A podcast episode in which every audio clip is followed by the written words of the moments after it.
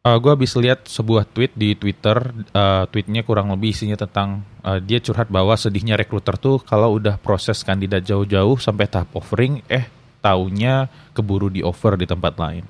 Kadang rekruter tuh suka lama ya, karena ada beberapa proses yang mereka lewati atau mereka udah punya beberapa kandidat, terus mereka kadang bingung mau milih yang mana, kemudian nyiapin offering letter dan segala macam.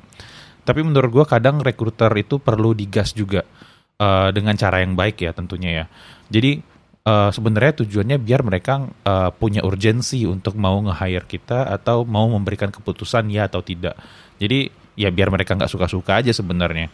Misalkan gini, ada yang approach kalian bilang kita tertarik untuk nge-interview, untuk ngajakin kamu masuk ke perusahaan kita dan segala macam bla bla bla bla.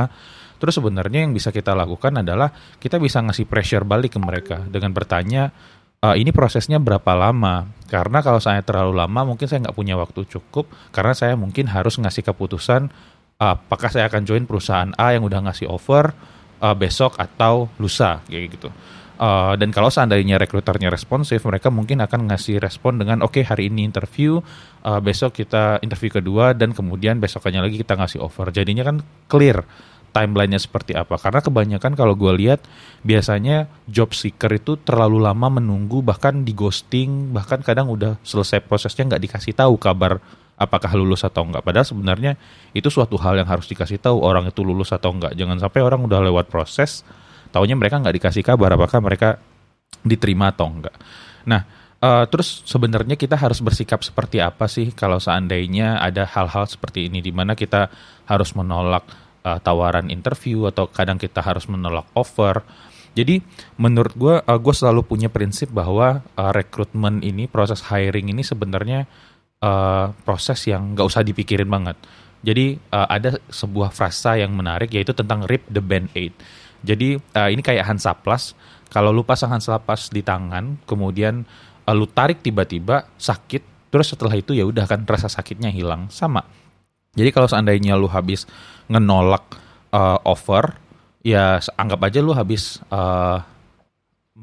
orang punya luka, kemudian ditarik band-aid-nya atau Hansaplasnya, kemudian sakit, ya udah habis itu akan hilang juga.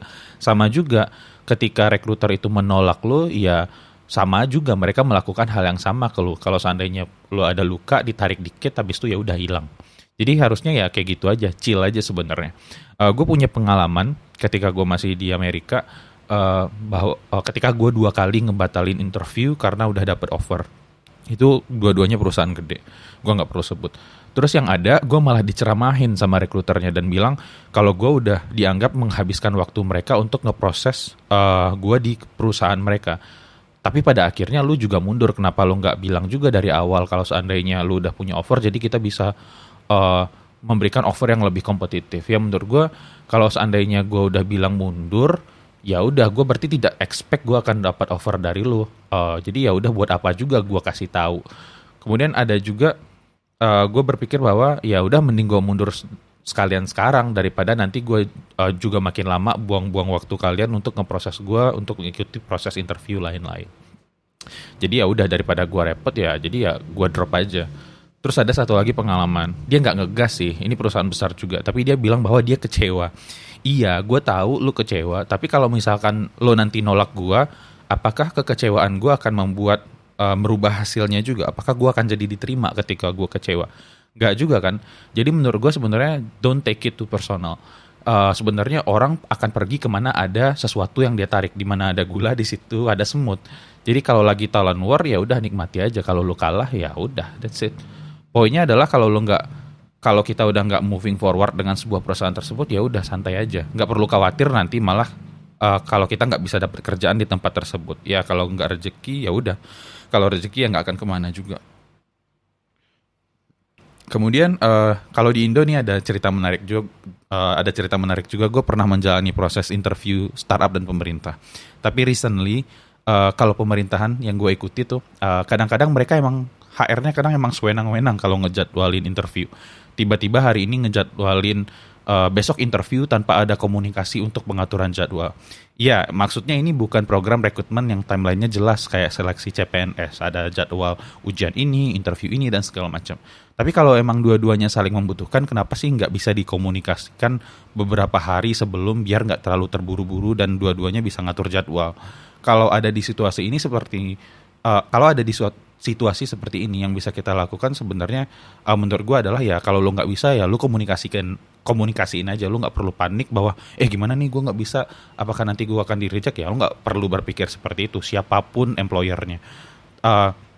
Tapi harapan gue buat para rekruter tolong direspon. Apakah kalau gue bilang gue nggak bisa, ini oke, lu acknowledge requestnya dan kita schedule ke depannya. Atau lu bisa juga bilang bahwa oke, karena lu nggak bisa besok, kita nggak moving forward ya. Jadinya itu lebih clear. Pengalaman gue kemarin sempat kayak gini. Ketika gue bilang nggak bisa, gue nggak pernah dapat respon email lagi. Terus tiba-tiba seminggu kemudian dia ngemail lagi. Yaudah kita lanjut yuk yang kemarin. Gue tahu lu kemarin nggak bisa. Tapi karena gue udah nggak mencari lagi, ya udah gue bilang aja gue nggak mau lanjut karena alasan-alasan tertentu. Sebenarnya walaupun kita bisa ditolak dan bisa menolak juga, bukan berarti kita bisa sembarangan juga ya.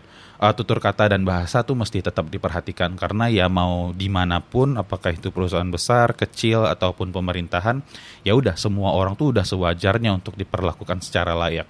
Ya kita nggak tahu juga kan apakah nanti rekruter-rekruter yang ngobrol bareng kita sekarang akan jadi orang-orang nanti yang akan membantu kita untuk masuk ke perusahaan tujuan kita.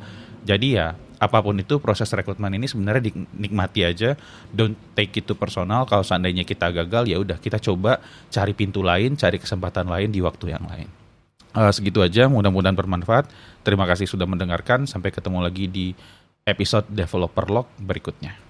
Support gue terus di support.imrenagi.com.